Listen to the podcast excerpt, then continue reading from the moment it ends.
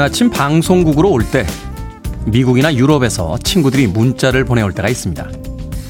그곳은 아직 한밤중이며 자면서 듣겠다는 오래 보지 못한 사람들끼리의 일종의 안부 문자인 셈이죠. 그때마다 묘한 기분에 휩싸입니다. 이곳은 아침이지만 그곳은 밤인 어쩌면 영원히 만날 수 없는 꼬리 잡기 같은 시간의 순환들 같아서요. 2년 동안 우리를 괴롭힌 코로나가 끝나길 이 아침에 기도해 봅니다. 서로의 시간을 넘어서 다시 만날 날을 위해서요. 10월 10일 수요일 김태훈의 프리웨이 시작합니다. 수요일 아침 경쾌하게 시작했습니다. 리처드 막스의 Should've Known Better 오늘의 첫 곡으로 들려드렸습니다. 빌보드 kid의 아침 선택 김태훈의 프리웨이 저는 클 태 자 쓰는 태디 김태훈입니다. 김성식님, 테디 안녕하세요. 한동호님, 테디 첫눈 왔는데 보셨습니까? 3962님, 여기 부천입니다. 눈이 조금씩 내려요. 와, 겨울이다. 2904님, 테디 굿모닝 하남인데 눈 옵니다. 오늘 따뜻한 하루 보내세요. 0764님, 테디 쌀쌀한 아침 출첵합니다. 여기 포천인데 눈이 옵니다. 첫눈이겠죠? 오늘 하루도 행복하세요. 하셨습니다. 요니님, 첫눈 오면 왜 설렐까요? 9871님, 첫눈이다. 하면서 오늘 아침에 문자는 첫눈 소식을 많이들 전해주고 계십니다. 뭐 김포 지역에도 눈이 내리고 있다라고 하고 어, 전국 이곳저곳에 눈이 내리고 있다라고 하는데 오늘 아침 제 동선에서는 눈을 못 봤습니다. 아, 여러분들에겐 첫눈인데 저는 아직 첫눈이 오지 않았습니다. 첫눈의 기준이 뭘까요? 대관령에는 항상 아, 그 해에 첫눈이 내리곤 하는데 우리는 우리 눈에 봐야지만 그것을 첫눈이라 고 부르죠. 아직 이 아침에 첫눈 보지 않으신 분들은 여러분들만의 첫눈 기다려 보시길 바라겠습니다. 자, 청취자분들의 참여 기다립니다. 문자번호 샵 1061, 짧은 문자는 50원, 긴 문자는 100원, 콩으로는 무료입니다. 여러분은 지금 KBS 2라디오 김태훈의 프리웨이 함께하고 계십니다. KBS 2라디오 yeah, 김태훈의 프리웨이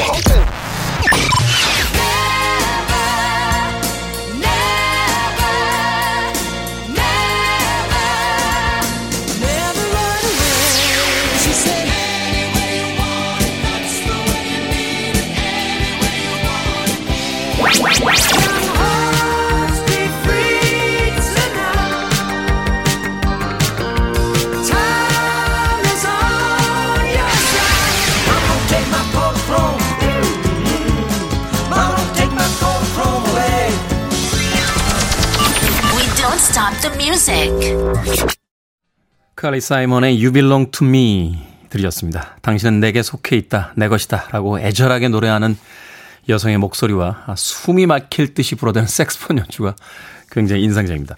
20세기에 들었을 때는 음, 사랑에 대한 낭만적인 음악으로 들었는데 시대가 바뀌고 생각이 바뀌었기 때문일까요? 누군가가 당신은 내 거야! 라고 이렇게 간절하게 외쳐댄다라면 2021년에는 스토킹을 의심할 만큼 좀 부담스럽지 않나 하는 생각도 들었습니다. 한국의 음악이 시대에 따라서 다르게 들릴 수 있다는 거 흥미롭지 않나 하는 생각 음악을 들으며 했습니다. 칼리 사이먼의 You Belong to Me 들이었습니다. 자, 이소진님, 안녕하세요, 테디. 내일은 아들 생일이고요. 토요일은 남편 생일입니다. 둘 다 서운하지 않게 똑같이 챙겨줄 생각을 하니 은근히 신경이 쓰입니다. 하셨습니다. 똑같이 미역국 주시면 되고요. 어, 용돈도 똑같이, 남편 입장에서는 조금 모자란다고 할까요? 뭐, 용돈도 똑같이 주시면 되죠. 뭐, 똑같은 사랑이니까, 이소진님, 어느 한쪽에서, 어우, 서운한데? 라고 하면, 봐봐. 저쪽도 똑같잖아. 라고 기준을 잡으시면 될 것 같습니다. 뭐 이런 걸로도 삐지나요? 아들 생일이 더 많이 챙겨줬다고 하긴 그럴 수 있습니다. 예, 저희 아버지도 요새 저랑 이렇게 같이 식사하실 때 예, 맛있는 반찬이 누구 앞에 있느냐에 따라서 이제 예, 어머니에게 complain을 많이 하시더군요. 뭐 저는 아이가 없기 때문에 뭐 그렇게 삐질 일은 없습니다만, 어, 그렇게도 삐질 수 있구나 하는 생각을 하며 살아갑니다. 이소진님. 윤은지님, 잘생긴 테디, 저 오늘 재택근무예요. 일종의 특근이라고 할 수 있죠. 제사 음식을 해야 하거든요. 얼굴도 본 적 없는 시할아버지 제사인데 기분 어떻게 하면 좋게 할까요? 하셨습니다. 야, 이 참 제사 문화라는 게 자기와는 얼굴 한번 본 적 없는 어, 누군가를 위해서 음식을 정, 장만한다. 글쎄요, 뭐 전통이라고 주장하시는 분들도 있고 어, 미풍양속이라고 주장하시는 분들도 있습니다만 약간은 네, 고개를 갸우뚱하게 되는 그런 문화이기도 한 것 같습니다. 윤은진님, 네.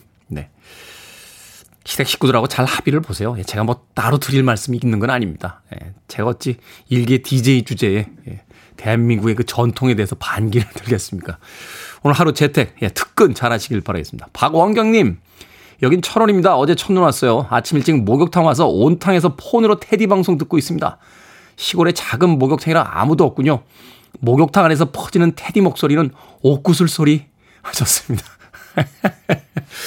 외국 영화 보면 이렇게 럭셔리한 삶 중에 하나가 그 자신만의 어떤 욕실에서 이렇게 음악 들으면서 샴페인이나 뭐 와인 같은 게 한 잔 쫙 먹는 거잖아요. 아, 시골 목욕탕 아직 이런 시간이라 사람이 아무도 없어서 혼자서 전세 내고 예, 방송 듣고 계시다고요. 박원경님, 예, 제가 따뜻한 아메리카노 모바일 쿠폰 한 장도 보내드리겠습니다. 목욕 마치고 나오셔서 럭셔리하게 따뜻한 커피도 한 잔 하시길 바라겠습니다. 콩으로 오셨는데요. 샵 1061로 이름과 아이디 보내주시면 아, 저희들이 모바일 쿠폰 보내드립니다. 짧은 문자는 50원, 긴 문자는 100원입니다. 컬처 클럽입니다. Time.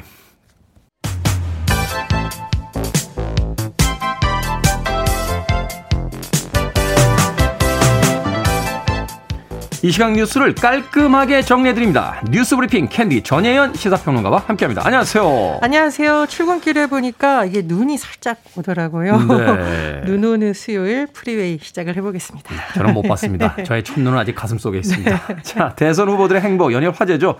더불어민주당 이재명 후보와 이제 국민의힘 윤석열 후보 예산 전쟁이 본격화되는 양상인데 양측의 입장 어떻습니까?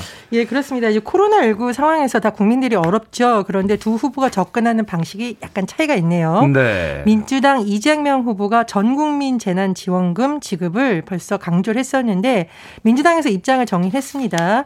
내년 1월에 지급하는 것을 목표로 전 국민 방역 지원금 지급을 추진하겠다라는 건데 이제 방역 지원금이라는 말은 국민들이 방역 물품을 구입합니다. 뭐 마스크, 소독제 이런 거 이거 뭐 선택의 여지가 없는 거죠. 1인당 한 2만 원 정도 한 달에 쓴다라고 생각을 하면 또는 뭐 가구당 한 10만 원이 좀 넘죠. 1년 계산하면 20만 원에서 25만 원 정도 되니까 네. 뭐 1인당 20만 원에서 25만 원 정도씩 내년 1월에 지급을 하자라는 거고 중요한 것은 그럼 재원을 도대체 어떻게 마련하냐. 지금 추산을 해보면 8조 5천억 원 정도가 예상이 된다고 하는데 어, 초과 세수, 그러니까 예상보다 더 들어올 세수를 내년으로 밀어서 내년도 예산안에 반영을 한다는 방침입니다. 왜냐하면 올해 잡혀 있는 예산을 내년에 쓸 수는 없어요, 일반적으로. 그렇죠. 그래서 왜 관공서에서 연말만 되면 보도블록 바꾼다 뭐 이런 뉴스도 네, 있었잖아요. 그렇습니다. 그럴 테니 이제 아예 내년도 예산안에 반영을 하겠다. 그럼 내년도에 집행이 되는데 큰 문제가 없겠다는 건데 이 부분에 대해서 지금 뭐 국민의힘을 비롯한 야당에서 계속 비판을 하고 있고 자 국민의힘 윤석열 후보의 방식은 뭐냐. 만약 대통령으로 취임하면 100일 안에 어, 주로 자영업자들을 대상으로 50조 원의 손실보상 예상 집행을 추진하겠다라는 거예요. 50조요? 그런데 이게 내년 안에 취임해서 100일 안에 집행을 하려면 올해 이미 예산을 내년도 거를 편성이 다 끝난단 말이에요. 추경 예산이 편성이 돼야 되죠. 그렇죠. 그러니까 이제 이게 좀 논란이 되고 났더니 이제 김경원 원내대표가 집권하면은 새 정부 출범하고 나서 추경 편성할 수 있다 이렇게 주장을 한 거예요. 그리고 그러면 추경 편성한다 해도 이 돈을 어떻게 다 마련하냐라고 했더니 세출 구조 조정 나가야 될 돈에 대해서 잘 조정을 하겠다라는 것을 했었고, 근데 50조가요, 새 예산이 604조 원이면 8%를 넘는 수준이에요. 엄청난 금액이죠. 이게 과연 추경으로 가능하냐 또 뭐 이런 질문이 나올 수 있는데 50조 정도면 우리나라 국방비하고 거의 비슷하지 않습니까? 아, 매우 이제 큰 규모예요. 그래서 김경 원내대표가 이 50조라는 규모에 대해서는 뭐 당과 충분히 논의했던 건 아니니까 내용을 이제 검토를 하고 있다라고 해요. 제가 지금 말씀을 드렸듯이 이 여야의 서로 후보들이 내놓는 공약의 취지는 매우 좋은데 도대체 이 재원 마련과 집행 방식에 대해서는 사실 전문가들이 다 비판을 하고 있거든요. 그러니까 우려를 하는 거죠. 양쪽 다 필요하다. 음. 그래서 일각에서는 정말 이번 국회에서 좀 토론을 해라. 후보들이 만나라고 주장을 하는 이유는 이건 이념 문제를 떠나서 좀 논의가 필요하다라는 거고요. 그리고 또 여야가 서로 문제가 있다고 서로 지금 비판을 하고 있는 상황입니다. 그래서 일단 정부 입장에 들어보면 홍남기 경제부총리는 양쪽 주장 다 안 된다라는 입장을 이미 네. 피력을 했고 김부겸 총리는 여야가 국회에서 새 예산 심사하면서 판단해 달라라고 지금 원론적인 언급을 하고 있는 상황입니다. 그렇군요. 두 후보의 어떤 그 공약에 예산 편성이 있다. 좀 지켜보겠습니다. 고발 사주 의혹과 대장동 의혹 수사 현재 진행이 되고 있는데 공수처는 고발 사주 의혹의 핵심 인물 손준성 검사를 이제 재소환할 예정이고요. 대장동 의혹과 관련해서는 박영수 전 특별검사 인척을 소환했다고요? 예, 먼저 고발사주 의혹과 관련해 살펴보면 공수처에서 지난 2일 손중성 검사를 불러서 먼저 조사를 했는데 네. 10일 오늘이죠. 다시 재소환한다는 겁니다. 손중성 검사가 지난해 4월을 전후해서요. 대검 수사정보정책관으로 일할 당시 검찰 공무원들에게 여권 인사들에 대한 고발장 작성이라던가 근거 자료를 수집한 것을 지시하는 혐의 또 이것을 국민의힘 김웅 의원 당시에는 미래통합당 총선 후보에게 전달한 혐의를 받고 있습니다. 그런데 지난 2일 이미 조사를 했었는데 당시에 양쪽의 입장이 굉장히 첨예하게 엇갈렸다고 해요. 지금 그래서 과연 2차 조사에서 얼마만큼 이 검찰이 공수처가 어, 추가 압수수색을 한 부분에서 물증을 확보했냐가 어, 관건이 될 것으로 보이는데 네. 제가 추가 압수수색 말씀드린 거는 지난 5일 대검 감찰부를 공수처에서 압수수색했거든요. 그래서 과연 그 결과물을 토대로 조사가 얼마나 진전이 될지 또 관심이고 또 다른 안건이 있습니다. 지금 공수처에서 이른바 판사 사찰 문건 의혹과 관련된 사건을 어, 더 조사할 수 있다라는 전망이 나오는데 음. 이 판사 사찰 문건에 대해서는 서울행정법원에서 어, 윤석열 후보가 검찰총장 재직 시절 이 부분과 관련해서 법무부의 징계를 받았었거든요. 이 부분에 대해서 행정법원까지 올라갔었는데 행정법원은 법무부의 처분이 적법했다라고 판단을 내린 바 있습니다. 그래서 앞으로 공수처의 수사가 어떻게 될지 지켜봐야 될 생각이 하나 남아 있고요. 네. 자, 또 다른 사안입니다. 대장동 의혹인데 검찰이 박영수 전 특별검사의 인척인 이모 씨를 소환한 것으로 전해졌습니다. 이미 소환한 거죠. 근데 이모 씨가요, 분양 대행업체 대표예요. 화천대유 대주주 김만배 씨로부터 100억 원을 받아서 토목건설업체 대표에게 전달한 의혹을 받고 있습니다. 음. 도대체 어떻게 100억 원이라는 돈이 갔냐 쭉 살펴봤더니 이 씨가 사업 초기에요. 토목업체를 운영하는 나모 씨에게 사업권을 수주하겠다는 명목으로 20억 원을 받았다고 해요. 근데 이 사업권을 수주하지 못하니까 20억 돌려달라라고 하니까 이제 이 돈을 김만배 씨로부터 100억을 받아서 뭐 일부를 전달했다 혹은 뭐 전부 전달했다 의혹을 받고 있습니다. 네. 이 검찰에서는 도대체 이 돈이 어디로 갔냐를 또 추적을 하고 있는 것으로 그러니까 뭐 알려지고 있는 거고요. 이 돈의. 목적이 뭐냐가 일단 그렇죠. 이게 뭐 다른 사람들이 혹시 무슨 로비를 할 때 쓰인 것은 아닌지 등등을 살펴보고 있고 아무리 사업권을 수주하지 못했다고 해도 원금의 다섯 배나 돈을 돌려준 건 또 뭐냐 여러 가지 의혹에 대해서 들여다볼 것으로 알려졌습니다. 또 하나 소식을 알려드리면 어, 화천대유의 대장동 사업과 관련한 편의를 봐준 대가로 700억 원 받기로 약정한 혐의 등을 받는 유동기 씨의 천 재판이 2주주로 지금 연기가 됐어요. 음. 검찰에서 재판 준비 시간이 더 필요하다 이렇게 기일 변경을 신청했다고 하는데요. 법원이 검찰 요청을 받아들여서 유동규 씨에 대한 첫 재판 오는 24일 열릴 예정입니다. 2주 뒤로 미뤄졌다고 하니까 증거가 더 나온 건지 증거가 없는 건지 한번 두고 보도록 하겠습니다.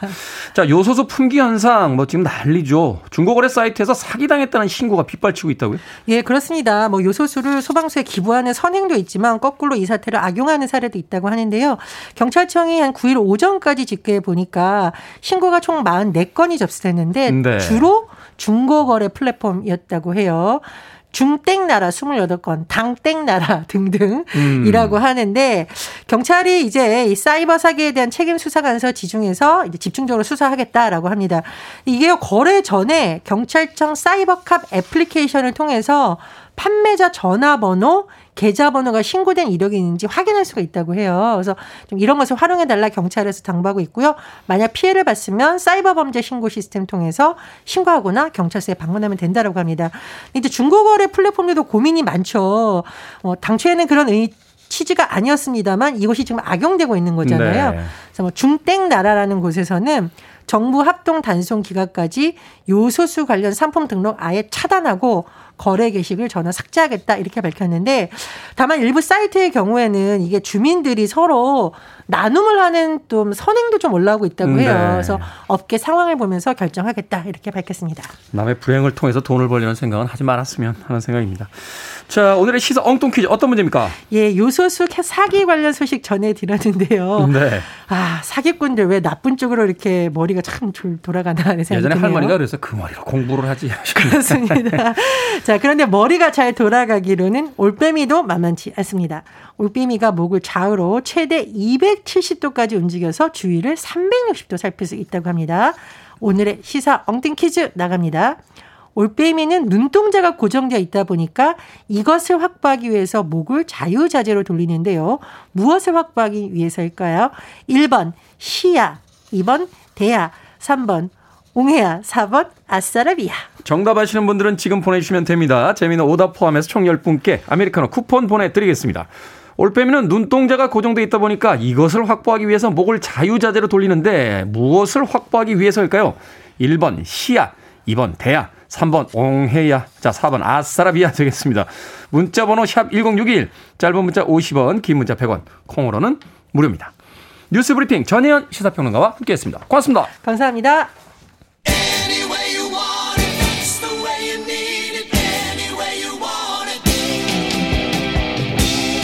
스티브 페리의 목소리 언제 들어도 시원해요. 전입니다. Anyway you want it.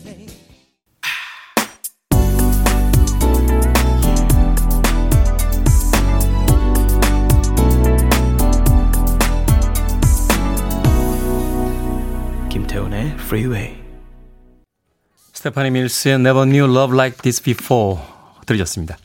자, 오늘의 시사 엉뚱 퀴즈. 올빼미는 무엇을 확보하기 위해 목을 최대 270도까지 돌릴까요? 정답은 1번 시야였습니다. 7635님 1번 시야입니다. 비가 부슬부슬 오는 아침 단팥 호빵 먹으면 듣고 있습니다. 따뜻한 하루 보내세요. 하셨습니다. 단팥 호빵 맛있죠? 저는 개인적으로 야채 호빵을 더 좋아합니다. 예, 야채에서 그 뿜어져 나오는 그 아주 건강한 냄새. 예. 겨울에는 역시 따뜻한 게, 따끈한 게 좋은 것 같아요. K122619901님. 8번 깐따 삐야라고. 깐따 삐야 이게 어디서 들었던 거죠? 이게 아기 공룡 둘리에서 그 깐따 삐야 별에서 온 거죠? 그 도, 도, 도야인가? 하여튼 뭐 있어요. 예, 캐릭, 도우너, 도우너. 예, 도우너. 우리 미롱 피디는 그런 걸 어떻게 알죠? 어, 바깥에서 도우너라고. 저분 공부 잘하신 분인데 공부 안 하고 맨날 만화만 보신 게 아닌가 하는 생각이 들때 했습니다. 도우너가 온 별이면 깐따 삐야. 7750님, 희야. 날 좀 바라봐. 라고 보내주셨어요. 이런 오답들은 도대체 어떻게 떠올리는 겁니까? 정말 청취자분들 중엔 천재과들이 많다 하는 생각 해보게 됩니다. 자, 방금 소개해드린 분들 포함해서 모두 10분에게 아메리카노 모바일 쿠폰 보내드리겠습니다. 당첨자 명단은 방송이 끝난 후에 김태훈의 프리웨이 홈페이지에서 확인할 수 있습니다. 콩으로 당첨되신 분들 방송 중에 이름과 아이디 문자로 보내주시면 모바일 쿠폰 보내드리겠습니다. 문자 번호는 샵1061 짧은 문자는 50원 긴 문자는 100원입니다.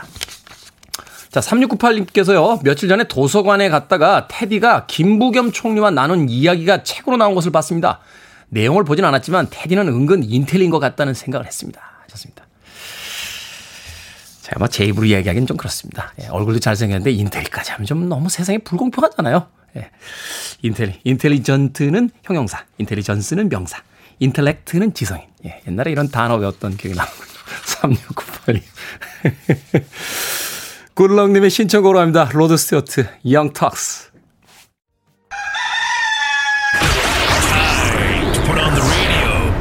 김태훈의 프리웨이 Are you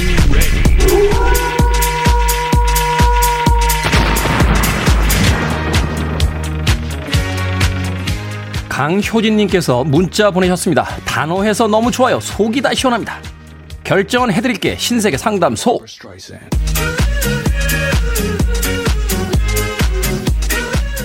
강지영님 사연을 보내는데 소개가 안 돼서 서운합니다. 계속 사연을 보낼까요? 아니면 조용한 청취자로 남을까요? 보내기 전엔 소개될지 모른다는 기대감에 기분은 매우 좋습니다. 통과.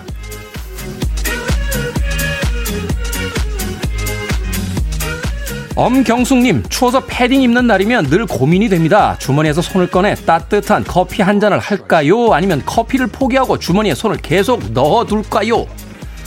따뜻한 커피 한 잔 하세요. 커피 잔 들고 있으면 손도 따뜻해집니다.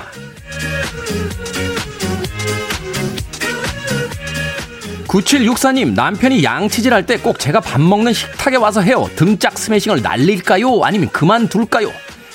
등짝 스매싱 한 방 날리십시오. 남편은 자신이 뭘 잘못하고 있는지도 모를걸요?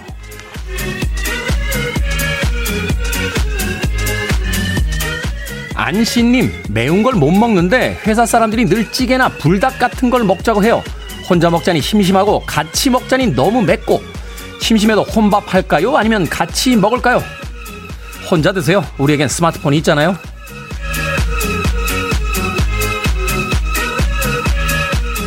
소개된 분들에게 선물도 챙겨드립니다. 다른 고민도 크고 작은 고민도 계속해서 보내주세요. 문자번호 샵 1061, 짧은 문자는 50원, 긴 문자는 100원, 콩으로는 무료입니다.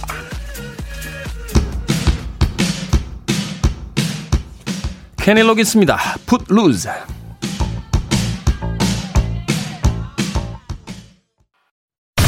listening to one of the best radio stations around.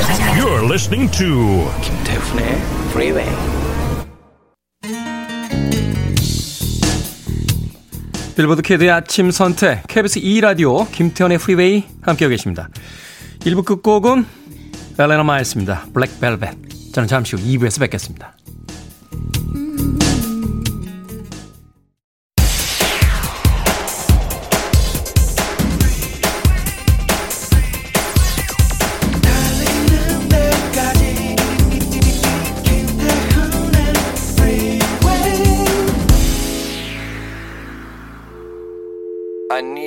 Arms around me. I need to feel your touch.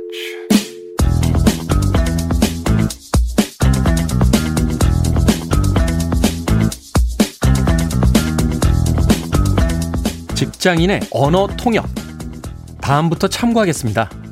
이번에는 안 하겠습니다. 언제 확인 가능하신가요? 뭐 하느라 이렇게 늦는 거죠? 지난번에 땡땡이라고 하셨는데요. 땡땡이라고 한 거 기억하니 말 바꾸지 마십시오. 부장님 지시사항 전달드립니다. 위에서 시킨 일이니 저는 모릅니다. 해당 내용 관련 메일 보내드린 걸로 확인됩니다. 저는 제대로 일했는데 그쪽에서 깜빡하셨네요. 보내드린 자료 3페이지를 보시면요. 보내준 자료에 다 나와 있는데 왜 안 읽는 거죠?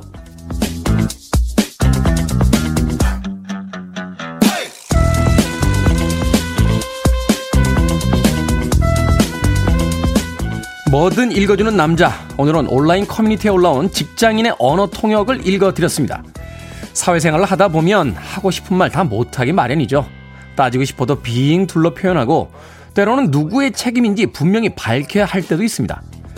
사회 초년생 때는 상대의 말을 고지곧대로 들었다가 흑역사를 만들기도 하지만 경험치가 쌓일수록 불편한 말을 포장하는 처세술도 늘어납니다. 어떨 때는 학교 국어 시간에 알려줬으면 좋았을 걸 싶기도 하지만요. 상대가 한 말을 곱씹거나 속뜻을 고민하지 않고 있는 그대로 받아들일 수 있었던 그때가 더 좋았던 것은 아닌가 생각되는군요. 도넬 존스 featuring Left Eye의 U Know What's Up 들으셨습니다. 이 곡으로 김태훈의 프리웨이 2부 시작했습니다. 앞서 일상의 재발견, 우리 하루를 꼼꼼하게 들여다보는 시간이었죠. 뭐든 읽어주는 남자. 오늘은 직장인 언어 통역 에 관해서 읽어드렸습니다. 박유민님, 공감되는 말들이네요. 하셨고요. 최명숙님, 있는 그대로 맞는 말씀. 정경아님, 사회인 사전 하나 뚝딱 만들었네요. 하셨습니다. 그렇죠. 음, 언제 확인 가능하신가요? 라고 질문하는 건 도대체 뭐 하는 겁니까? 왜 이렇게 늦어지는 겁니까? 뭐 이런 뜻이고요. 보내드린 자료 3페이지 보시면요. 한 이야기는 자료 안 보니? 하는 뜻이기도 합니다. 생각해보니까 저랑 그 일 도와주신 실장님한테 제가 가끔 뭔가 물어볼 때 있는데 그 실장님이 문자로 이렇게 와요. 지난주에 문자 보내드렸는데요? 라고. 문자 안 보셨어요? 뜻이었군요. 네, 이제야 반성합니다. 예. 상대는 정성스럽게 뭔가를 준비해서 알려주고 있는데 나의 무심함으로 그 사람을 다시 한번 괴롭힌다면 그것도 좀 자제해야 하는 것이겠죠. 그래도 세상에는 그런 논리와 합리성, 효율성보다 조금의 더 친절이 있었으면 좋겠다 하는 생각이 듭니다. 얼마 전에 왜 그 교통사고가 났는데 그 아이가 아파서 병원 가던 그 엄마를 따뜻하게 안아준 차주의 이야기가 굉장히 화제가 됐었잖아요. 뭐 사고도 많고 사건도 많은 시대를 살아갈 때 우리에게 더 필요한 건 그 따뜻함이 아닐까 하는 생각 해봤습니다. 자, 뭐든 읽어주는 남자, 여러분 주변에 의미 있는 문구라면 뭐든지 읽어드리겠습니다.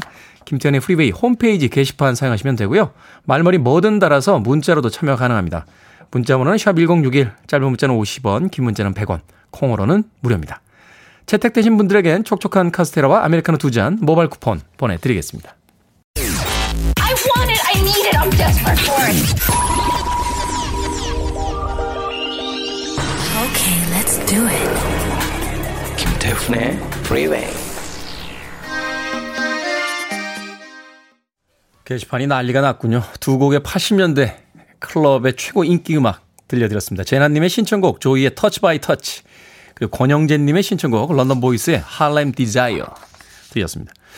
70년대까지는 이제 디스코 테크라고 해서 디스코 춤을 주로 많이 췄죠. 하늘을 막 이렇게 찔러대는 춤을 추다가 80년대에 와서는 이제 뭐 패션 춤이다, 말춤이다 이런 춤들 한참 추던 기억이 납니다. 예, 추던 기억. 예.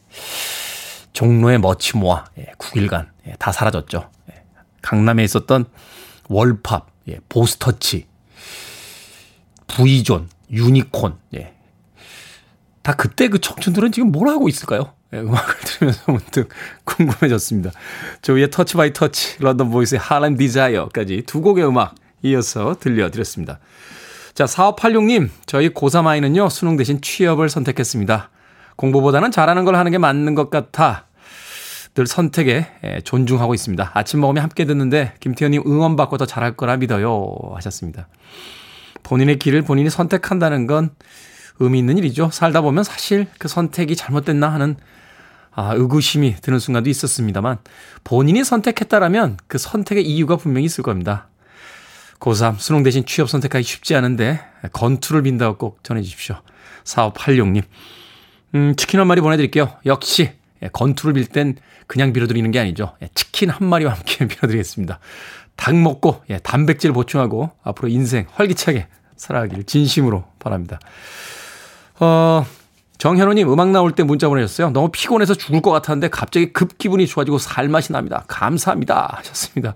음악 한 곡이 가진 아주 멋진 효용성이 아닌가 하는 생각이 드는군요. 손인봉 님도 롤라장 달려 달려 라고 하셨고요. 6112님, 네, 날씨가 그래서인지 오늘은 마음이 무지하게 우물쭈물 했는데 테디님이 들려주는 노래 기분이 업됐습니다. 삶이 힘들어도 그 순간을 즐겨보겠습니다. 화이팅! 이라고 보내주셨습니다. 고맙습니다. 자, 2867님.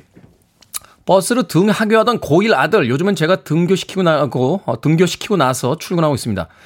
아들이 몇 달 전에 많이 아팠거든요. 테디의 오프닝 멘트가 나오면 자연스럽게 그 내용을 주제로 아들과 이런저런 얘기를 하게 됩니다. 얘기하다 보면 우리 아들이 잘 크고 있다는 느낌에 고마운 마음이 드네요. 아프지 말고 건강해라, 지윤아. 라고 또 엄마의 마음 담아서 보내주셨네요. 아픈 게 가장 마음 아프죠? 얼마 전에 저희 어머니가 아프셔서 119를 예, 부른 적이 한 번 있습니다. 그 119 앰뷸런스 타고 병원에 가는데 문득 예전에 제가 한번 그 쓰러져 가지고 앰뷸런스 탔던 기억이 났어요. 어, 저는 엄마만큼의 마음은 아니겠습니다만 엄마가 아마 그때 그 마음이 아니었을까 하는 생각이 들어서 예, 굉장히 짠해지더군요. 제가 엄마한테 퇴원하시고 나서 한마디 했습니다. 옛날에 속세겠다고 그대로 복수하는 거냐? 라고 했더니 깔깔거리시면서 웃으시더군요. 2867님, 지훈이 아프지 말라고 제 안부도 꼭 전해주시길 부탁드립니다. 하트의 음악으로 갑니다. Never.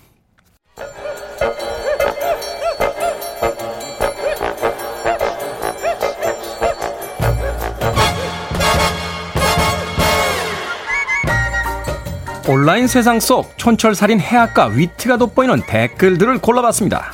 댓글로 본 세상.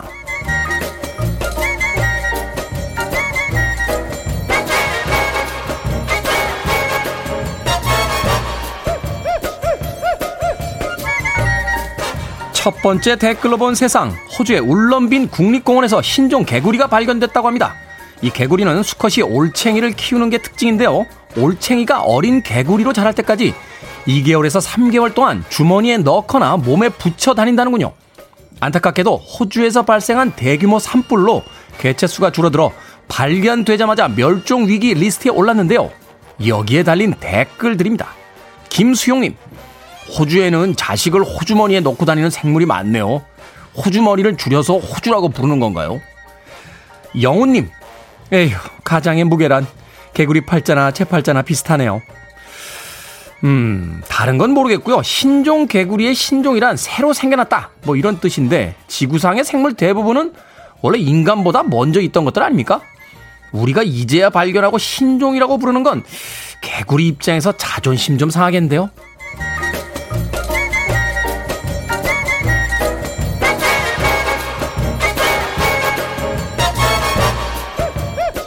두 번째 댓글로 본 세상. 베이징을 비롯한 중국의 몇몇 지역에는 벌써 많은 눈이 내렸는데요. 중국 방역 당국은 코로나19 봉쇄 지역에 쌓인 눈을 다른 곳으로 옮기지 말라 하고 당부했답니다.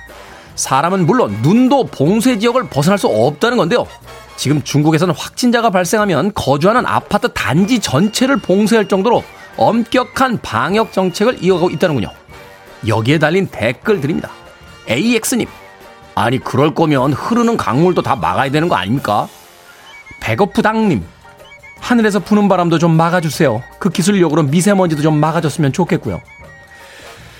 어린 시절 재밌게 읽었지만 지금 생각해보면 황당한 이야기들이었던 아라비안 나이트가 떠오릅니다.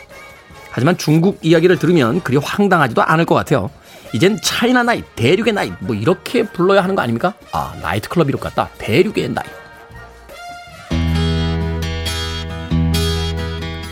폴 사이먼입니다. Kodachrome.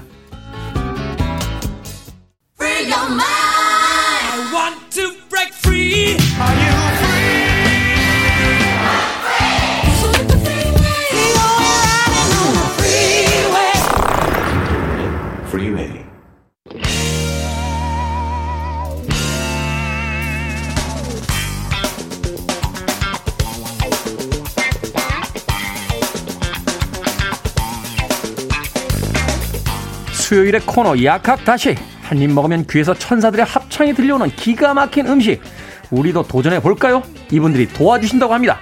훈남 약사 경기 남부의 정지현 푸드라이터 절세 미녀 경기 북부의 이보은 요리 연구가 나오셨습니다. 안녕하세요. 안녕하세요. 자 날씨가 추워지면 제일 먼저 떠오르는 음식 어떤 게 있으십니까? 날씨가 추워지면은요, 저는 아주 뜨끈뜨끈한 곰탕. 곰탕. 아, 아 거기에 파 듬뿍 넣고 파국으로 치닫는 거죠. 그렇죠. 아, 난 다음에 거기다가 깍두기 하나 탁 잘 익은 거 올려서 먹으면 아유. 아, 어, 먹고 싶다. 오늘 점심은 곰탕으로 결정했습니다. 정재현 약사님은? 저 군밤이요. 군밤? 네. 아, 군밤 맛있죠? 까기 편하고 좋잖아요. 그렇죠. 그 동네 어기에서 네. 어기라는 표현도 옛날 표현이 아파트 단지 앞에서 요새 파는 그 군밤들. 근데 가장 맛있는 군밤은 뭔지 아세요? 뭐죠? 남이 까주는 밥. 그런 군밤을 먹은 지가 굉장히 오래됐군. 네. 자, 칼집이라도 제대로 난 군밤이면 좋겠습니다. 자, 오늘의 요리 재료는 올해 어획량이 좋다고 해서 네. 이 재료를 가져와 봤습니다. 오징어입니다, 오징어. 두 분 마른 오징어. 어, 이렇게 찢어서 소스에 찍어 먹잖아요. 네네 네, 어떤 네. 소스 좋아하세요? 아, 저는 뭐 요새 많은 분들이 마요네즈에 청양고추, 간장 넣고 많이 잡수시잖아요. 황금 비율로 다 저는 근데 고전으로 갑니다. 고전. 일단 고추장에다가요. 고추장 식초 약간 넣고 아~ 딱두 가지만 첨가하면 되는데 요새 많이들 담아서 잡수시죠. 매실청. 매실청. 그다음에 생강청. 생강청. 요것만 있으면 오. 초고추장이 정말 아 요거는 천국의 맛인가 할 정도로 굉장히 맛있습니다. 오 갑자기 입맛이 싹 도네요. 네. 정재훈 약사님은? 저 마른 오징어를 안 먹어요. 어? 왜요? 왜요? 턱이 아파가지고. 아, 아, 턱 때문에. 근데 이제 마른 오징어는 저희 아버지가 진짜 잘 드시는데, 음. 진짜 좋아하는 분들은 아무것도 안 찍어 드시더라고요. 저도 그래요. 네. 네. 이 오징어에 관해서는 제가 에피소드 한번 이야기 드렸었는데, 네. 저희 그 학, 학교는 아니죠. 음악계 선배 여사 선배님 중에 오징어를 정말 힐처럼 자르시는 분이 있어요. 어, 그래서 오징어 하나가 있으면 5천 명을 먹일 수 있다고 해서 제가 오병이요. 오병이요 기적이라고. 저희 정말 힘들던 시절에 그분이 꼭 있어야 저희는 맥주 먹으러 갔어요. 오징어 하나 가지고 한 10명이서 먹습니다. 실처럼 잘라주시기 때문에. 근데 이렇게 정지훈 약수처럼 이가 아파서 좀 치아 때문에 못 드시는 분들은 오징어를 망치로 때립니다. 고기 망치로. 아... 그래서 약간 푸석하게 만든 다음에 쪽쪽 찢으면 정말 그렇게 실처럼 찢을 수가 있어요. 결국 거기 반해서 음악계 선배님하고 결혼하셨어요. 아 그래요? 오징어 실처럼 자르셨나 아, 그건 좀 덜 아프긴 하겠네요. 그러니까요. 네, 두 가지 방법이 다. 오징어를 이제 최근에 마요네즈에다 많이 찍어 먹는데 이게 뭐 소화에 좋다 이런 이야기가 있던데요. 아, 그냥 맛이 좋습니다. 아, 그래요? 그냥 맛이 좋고요. 오징어 마요네즈랑 먹으면 소화 좋다는 이야기가 무슨 뭐 산성식품, 음. 알칼리성 식품 이걸 가지고 음. 이제 나눈 건데 음. 산성 알칼리성이라는 이론 자체가 네. 일본에서 나왔던 이야기고 과학적인 근거가 전혀 없는 얘기예요. 아. 네. 그냥 쉽게 말씀드리면 옛날에 일본에서 군수 물자 이런 것 때문에 뭐 모자라니까 음. 사람들 뭐 못 먹게 하려면 아, 그거 산성식품이 안 좋다고 음. 이랬던 이론이어가지고 아, 그렇군요. 네. 이분들 뭐 혈액형부터 시작해가지고 세상에다 이상한 거 많이 퍼뜨렸어요. 네. 예전에 그 최배달 선생님이 산에서 수도하실 때 단백질을 네. 이 마른 오징어로 먹었다는 어. 이야기도 들은 적이 있는데 뭐 마요네즈랑 먹는다고 해서 특별히 소화가 잘 되는 건 아니다. 라고 음. 이야기를 해 주셨습니다. 근데 오징어의 영양 성분은 지금 이야기한 것처럼 이제 단백질 성분이 많잖아요. 네. 뭐 그 겉면에 있는 이 하얀 가루가 또 타우린 성분이라서 뭐 면역에 좋다 이런 이야기도 있었는데. 타우린이 일단 그 연구가 엄청나게 많이 되어 있는 편은 아닌데요. 네. 운동할 때 그 보디빌더들 네. 운동하고 나면 그 몸살 같은 거 올 수 있다고 꼭 네. 끝나고 이렇게 맞아요. 타우린 성분이 있는 거 한 잔 드시더라고요.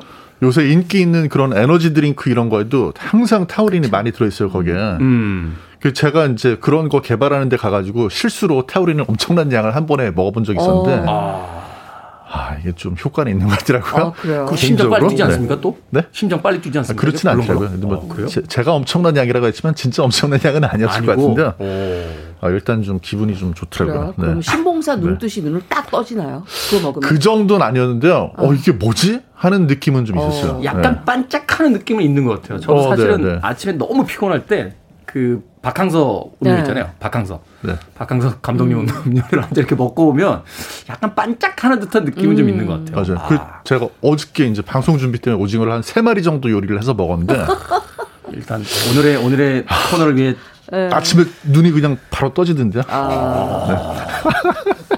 일찍 주무셔서 그런 건 아니고요. 그런 것 같아요. 자, 신선한 오징어 고르는 방법 좀 알려주십시오. 일단은 굉장히 오징어 겉면이 투명해야 되고요. 윤기 있는 건 뭐 당연한 건데요. 음. 오징어 겉면에 이렇게 껍질을 이렇게 보다 보면 이렇게 금 링으로 이렇게 돼 있는 게 있어요. 금링이요? 네. 어. 금 모양으로 이렇게 링으로 되어 있는 모양새가 있거든요. 네네네. 그게 많은 게 굉장히 신선합니다. 아. 그게 신선도가 떨어질수록 금 링이 없어져요. 아, 그래요? 네. 그리고 또 하나는 오징어는 왜 우리가 보통 투명하고 하얀색 고르잖아요. 네. 약간 껍질이 검은색 고르시는 게 가장 신선합니다. 아, 그래요? 네. 그리고 또 하나는 아, 오징어를 이렇게 들어봤을 때 양쪽에 촉기 있는 뻘이 있잖아요. 그 뻘이 제일, 제일 긴 다리. 네. 네. 굉장히 탱탱해야 좋고요. 그다음에 아, 오징어가 흙판이 약간, 탱탱해 좋다. 그렇죠. 그다음에 오징어가 약간 흐물하거나 약간 눌렀을 때 탄력이 떨어지면 구입하지 마셔야 됩니다. 역시 사람이나 음. 오징어나 역시 탄력이 중요하군요. 그쵸. 눌렀을 때 바로 뿅 하고 나와야 되는데. 제일 중요한 게 있어요. 어. 오징어는 어, 급격하게 상하게 되면 내장이 먼저 제일 먼저 상하거든요. 모든 동물이 다 그렇죠. 네, 내장이 네. 상하게 되면 어, 약간 갈색빛으로 그 살집에 올라오거든요. 아. 그거는 고르시지 마셔야 돼요. 그렇군요. 네. 살아있는 오징어가 제일 좋겠습니다만 그게 아니면 그렇죠. 일단은 색깔을 잘 보시고 탄력 보시고 네. 노란 새끼가 있으면 이제 내장이 상한 게 아닌가 그렇게 의심해 볼 수 있다. 네. 아 그렇군요. 음. 한치 꼴뚜기 이런 것도 오징어의 종류입니까? 어 일단은 우리가 보통 일반적으로 오징어 하는 건 다 살오징어 종류고요. 네. 근데 이게 오징어가 워낙 꼴뚜기라는 말이 있어요. 음. 그리고 창 창오징어라든지 이런 것들은 한치의 종류예요. 아. 그러니까 달라요. 그렇군요. 우리가 다 비슷하다고 생각을 하는데 어. 우리가 이, 다 같은 종이라고 생각을 하잖아요. 근데 종이 다 달라요. 다르죠. 우리가 먹는 거는 그냥 살오징어 종류고 어. 우리가 일반적으로 요새 많이 따지는 뭐 무늬 오징어 이런 것들은 꼴뚜기의 종류고. 아. 네. 생각해보니까 꼴뚜기도 발이 10개예요. 맞아요. 네. 10개예요. 이 꼴뚜기가 네. 사실 항의를 할 수 있어요. 왜냐하면 오징어가 꼴뚜기인 거거든요. 쉽게 그치. 얘기해서. 아, 학명은 다 이게 네, 꼴뚜기예요. 다 꼴뚜기과의 네. 오징어 뭐 이렇게 되는 겁니까? 네. 네. 그래서 오. 이제 사실 어물점 망신은 뭐 꼴뚜기가, 다 시킨 이게 네. 꼴뚜기가 좀 사실 들고 일어날 문제죠. 왜냐하면 아니 오징어가 꼴뚜기인데 나한테 지금 이러니까 할수 있는 그런 문제. 그러니까 KBS에 김태훈 씨가 있다 이렇게 해야 되는데 그게 아니라 KBS에 안동 김 씨가 있다 이렇게 되면 이제 안 되는 거니까 아, 제, 제또 본관을 이야기하고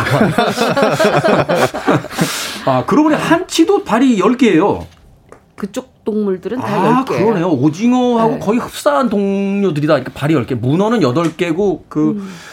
그렇잖아요. 그쵸? 쭈꾸미도 8개고 네. 막 이런데 네. 아, 한치 꼴뚜기 오니까 발이 10개다. 대신에 이제 맨 끝에 있는 거는 그냥 촉수예요. 촉수죠? 우리가 손이라고 생각하시면 아니고. 되고요. 음. 다리는 8개고 음. 촉수가 2개이기 때문에 우리가 보통 10개다 이렇게 얘기를 하는 거죠. 그렇군요. 예. 송강호 씨가 하나 뜯어먹은 오징어는 9개였어요. 9개. 그래서 손, 손님이 complain을 했어. 발이 9개라고. 송강호 씨가 하나 뜯어, 뜯어 드셨더라고요. 네. 자, 오징어를 생각하면서 바다에서 미끄러지는 요트, 보트를 떠올려 봤습니다. Love Unlimited Orchestra의 러버티의 메인 테마였죠. Love's Theme 듣습니다. 바닷속을 유영하는 오징어 같이 바다 위를 미끄러지는 음, 요트, 보트를 생각하면서 고른 곡이었습니다. Love Unlimited Orchestra의 Love's Theme 들이었습니다. 자, Billboard Kid의 아침 선택, KBS 2라디오, 김태훈의 프리웨이, 절세미녀 이보은 요리연구가, 그리고 훈남 역사 정전 food writer와 약학다식 오늘은 오징어에 대해서 알아보고 있습니다. 자, 신선한 오징어를 드디어 사왔습니다. 네. 여러분들만의 비장의 요리법 알려주시죠. 어, 오늘은 경기 북부에서 15분에 도전합니다. 아, 경기 북부 일단 어, 신선한 오징어 사갖고 오시면은요. 일단은 안쪽에 있는 내장을 빼는데 배 가르지 말고 그냥 다리를 쭉 뽑으세요. 그럼 음. 내장이 따라 오르면 오면 안쪽에 있는 내장을 손으로 깨끗하게 해놓고 그다음에 뼈까지 다시 다 뺍니다. 그리고 어, 흐르는 물에 씻었다가 마지막에 식초를 약간 탄 물에다가 해서 건지면 굉장히 오징어가 탱글탱글하거든요. 네. 그러면 오징어의 몸통에다 칼집을 조금 내놓고요. 음. 일단 아, 깊이가 있는 후라이팬에다가 이거 넣습니다. 올리브 오일. 올리브 웍 같은 거에다가 네, 올리브 무염 버터. 무염 버터. 그다음에 슬라이스한 마늘. 음. 그다음에 프리키누가 있으면 프리키누 해줘도 되고요. 아니면 프리, 베트남 고추, 태국 고추. 태국 아, 고추를 얘기해요. 이렇게 아. 매운 고추를 집어넣고 막 볶습니다. 음. 그럼 자글자글 끓어오를 때 슬라이스 레몬 두 조각을 딱 넣어요. 그리고 나서 어, 투하를 합니다. 오징어 투하. 네. 음. 그리고 한 15분 정도 아니 한 10분이면 다 구워져요. 10분 정도. 네. 그러고 난 다음에는 약간의 소금인데 만약에 집에 트러플 소금이 있으면 트러플 소금 조금. 음. 요새 그 트러플 소금 많이 드시죠? 네, 통후추 이렇게 갈아 가지고 딱 잡수시면 정말 맛있는 오징어 구이를 드실 수가 있는데요. 이때는 아, cutlery를 준비해서 각자 음. 하나씩 썰어 잡수시다. 각자 하나. 네. 스테이크 썰듯이. 그렇죠. 고급 요리처럼. 네. 와인 한 병 있으면 그냥. 아. 아. 화이트 와인 시원하게. 아, 진짜 제가 좋아하는 요리인데. 화이트 와인. 아, 너무 맛있을 것 같아요. 네. 네. 딱 15분에 끝납니다, 요거는. 네, 네. 건강식이잖아요. 더군다나 지방도 거의 없고 단백질도 탁돼 네. 있고. 그럼요. 곁들여 먹을 수 있는 뭐 채소 같은 거 하나만 아 요거는 주신다면. 뭐 다른 거 필요 없고요. 뭐 버터 클래스라는 그런 그 양상추 있어요. 네네네. 네. 그거 그냥 썰어서 잡수시거나 아. 그거 없으면 그냥 양배추 채 썰어서 양배추 채 썰어서 네, 그냥 잡수셔도 괜찮습니다. 양배추만. 네. 맛있겠네. 아무것도 넣지 마시고. 점심 곰탕 먹기로 했는데 저녁에 오징어 먹어요. 경기 남부의 요리법은 어떻게 됩니까? 아 저희 이제 그 오징어를요. 해외 이렇게 여행 다니다가 딤섬집 같은 데 가면은 네. 그 뭐가 있냐면은 그 deep fried squid라고 오징어를 이렇게 좀 이렇게 튀겨낸 게 있어요. 튀겨낸 거 있죠. 네. 그거를 이제 보고 저희 따라합니다. 음. 네. 그 따라하는데 어떻게 따라하냐면 그냥 오징어를 손질이 잘 된 걸 사오세요. 내장까지 다 뺀 거를. 네. 못하니까. 아, 우리는 그런 거 잘 못하니까. 네. 그래서 그걸 쓱쓱쓱쓱 어, 마음에 드는 그런 사이즈로 잘라주시고. 세로 가로 음. 어느 쪽으로 씁니까? 그러니까 뭐 이제 마음에 드는 식으로 자르시는데 보통 저희는 이제 저 가로를 잘라요. 네. 가로. 그래서 그렇게 자른 거를요. 그 상태에서 전분만 살짝 묻혀주세요. 전분만 음. 밀가루만 네네네. 살짝 묻힌다. 네, 아. 전분만 살짝 묻혀주세요. 음. 살짝 젖어 있으면 그냥 다 묻거든요. 그 상태에서 팬에다 기름 두르고 기름 조금 이렇게 얇게 두르고 왜냐면 음. 튀거든요. 기름 얇게 두르고 튀겨내듯이 살짝 볶아주시면은 아, 기름이 양이 적어야 되는군요. 많으면 이렇게 막 너무 팍 튀니까. 아, 사실 양을 많게 해서 제가 해봤는데 펑 튀어가지고 제가 너무 놀래가지고 아 이거 라디오에서 조심하셔야 돼요. 네, 잘못 얘기했다가 또이 어. 경기 남부에 요리 잘하는 분이 별로 없거든요. 큰 사고가 날까봐 아, 안 되겠다. 얕게. KBS의 네. 의견이 아닙니다. 정재훈 역사의 개인 의견입니다. 네, 네, 그래서 얕게 해가지고 볶아내듯이 하시면 음. 비슷한 모양으로 나오는데 와, 이게 술안주로 제 인별에 와가지고요. 네. 어떤 분이 청취자가 보시고 아니 경기 남부에 도대체 무슨 일이 있었냐고 2주 3주 연속으로 네. 중절모 쓰신 분은 아니고 지난번 지난번에 했던 그분은 아니고 오늘 네. 누가 할머니? 아니 댓글을 그렇게 남기셨어요. 아니 아니 왜 계속 이렇게 맛있는 요리만 가지고 오냐고. 아, 지난번에 네. 오셨던 이태리 그 여자분 아, 그분 아니에요. 아. 진짜 제 인별에 댓글이 있거든요. 또 다른 분이 오셔서 네네. 네. 어 경기 남부에 무슨 일이 있었습니까? 어. 야, 이 오징어라는 게 재료가 확실히 좋다 보니까 아주 간단한 요리법만으로도 아주 맛있는 아주 요리가 맛있죠. 네. 나오네요. 네. 근데 이제 이 오징어가 특히 이제 뭐 문어도 마찬가지고 음. 이런 그 요리 재료가 잘못 볶으면 네. 질겨지잖아요. 맞아요. 오징어를 불에 너무 많이 가열하면 단백질이 응고가 돼가지고 딱딱해지거든요. 자칫하면. 음. 근데 그렇기 때문에 저는 오징어 볶음에 꼭 이거 넣습니다. 제가 아까도 어떤 분이 제 인별에서 보시고 굉장히 맛있게 먹었다고 하셨는데 네. 물을 먼저 볶습니다. 생물을. 생물을 요새 볶는다. 무가 굉장히 맛있잖아요. 그렇죠. 생물을 볶는데 생무에다가 오징어 양념을 다 넣고 볶아요. 볶고 난 다음에 그 다음에 이제 오징어를 투하를 해요. 음. 그래서 딱 5분 정도 아니 한 3분 상당도만 볶아 내잖아요. 네. 그러면은 무에서 나오는 수분값 때문에 오징어가 굉장히 부드럽고요. 연육도 아. 되고 그다음에 무에 스며 있는 양념장이 오징어로 또 이입이 되면서 굉장히 오징어가 부드럽게 아주 살캉하게 맛있게 됩니다. 그런데 그거가 아주 매콤하잖아요. 그렇죠. 그거를 상추 뒷면에다가 탁 놓고 어. 무채 하얗게 썰은 거 딱 올리고 아. 딱 잡수시면 정말 끝내주는 오징어 볶음을 드실 수가 있습니다. 무에서 나오는 수분이 오징어를 촉촉하게 만들어주고 아, 또 네. 무의 또 소화 성분이 또그 네, 질긴 오징어를 아주 소화도 잘. 네. 아 무가 또 의외로 궁합이 최고죠. 네, 궁합이, 궁합이 맞는군요. 네. 하긴 우리 그 음식에도 뭐 곰탕 아까 곰탕 이야기 하셨습니다만 음. 이 질긴 고기들 먹을 때 되게 무 깍두기를 그쵸, 먹잖아요. 맞아요. 네. 그런 이유가 있다. 경기 남부에서는 또 이 뭐 특별한 방법이 있습니까? 아, 지금 일단 그 순간 제 인별에다 댓글 다신 분이 제보를 해주셨고요. 약사님 네. 그 댓글 저예요. 음. 김보빈. 네, 아, 아 그리고 아. 그리고요. 이제 그 오징어 볶음할 이런 요리하실 때 질겨지지 않게 하시려면 오징어는요 생선하고 음. 달라가지고 콜라겐이 이게 좀 좀 단단한 네, 콜라겐이 질긴 콜라겐. 어, 네, 생선은 아무리 익혀도 질겨지지가 않잖아요. 오징어는 오래 익히면 질겨지니까 음. 살짝 시간이 중요하군요. 네, 그래서 어. 디에 넣든지 간에 이건 요리를 마무리할 때 넣어서 살짝 익힌다 이렇게 생각하시면 아. 좀 쉽습니다. 그 얘기 하시더라고요. 사실 이제 네. 식당에서 먹는 해물탕 같은 경우는 재료를 한꺼번에 다 넣고 끓이는데 그러면은 사실은 이게 맛있게 먹기가 쉽지 않다. 왜냐하면 조개류나 음. 혹은 오징어나 새우나 이게 다 적당한 온도가 네. 그 시간이 다르기 맞습니다. 때문에 그래서 저랑 같이 가신 분들은 맛있게 드실 수 있어요. 저는 어. 갖고 오면 뺍니다. 아 뺍니까? 네, 오징어 같은 거 빼놔요. 그리고 음. 나중에 익으면 다시 집어넣어요. 이번 주말에 안 바쁘시면 해물 샤브샤브나 그럴까요? 이게 넣는 순서가 또 중요하니까. 네. 자, 마른 오징어. 뭐, 아까 약사님께서 안 드신다고 했습니다만, 이 마른 오징어 다리 안 먹고 몸만 드시는 분들 계세요. 맞아요. 오늘 마지막 팁으로. 다리가 굉장히 네. 오르르 남잖아요. 다리 가지고 할 수 있는 게 뭐 딴 게 있나요? 어, 이거 다리 굉장히 부드럽게 먹으려면 일단 쌀뜨물에다가 한 30분만 담가 놓으시면 부들부들해지거든요. 아. 그럼 그거 굉장히 알맞게 썰어서 어, 프라이팬에다가 살짝 기름 두르고 꽈리고추 먼저 넣고 그다음에 간장, 고추장, 그다음에 맛술, 다진 마늘 물엿 넣고 바글바글 끓을 때 어, 불려놓은 오징어 넣고 살짝 볶아만 내시면 네. 꽈리고추와 마른 오징어 다리의 맛이 아주 기가 막히게 조화롭습니다. 그거 잡수시면 굉장히 좋은데요. 여기다 맨 마지막에 참기름 두 방울. 참기름 요거 꼭 넣어야지 맛있어요. 네. 얼마 전에 해외 나간 친구가 그 SNS에도 올렸더라고요. 뭐 이렇게 많은 걸 만들었는데 참기름이 없다 이러면서 참기름이 없어 음식 완성이 안 된다 네. 그런 이야기를 하더라고요. 자 오늘의 밥식 먹을 식재를 쓴 약학다식 오징어 요리법 이보 요리원구가 정재원 약사님과 함께 알아봤습니다. 고맙습니다. 감사합니다. 고맙습니다.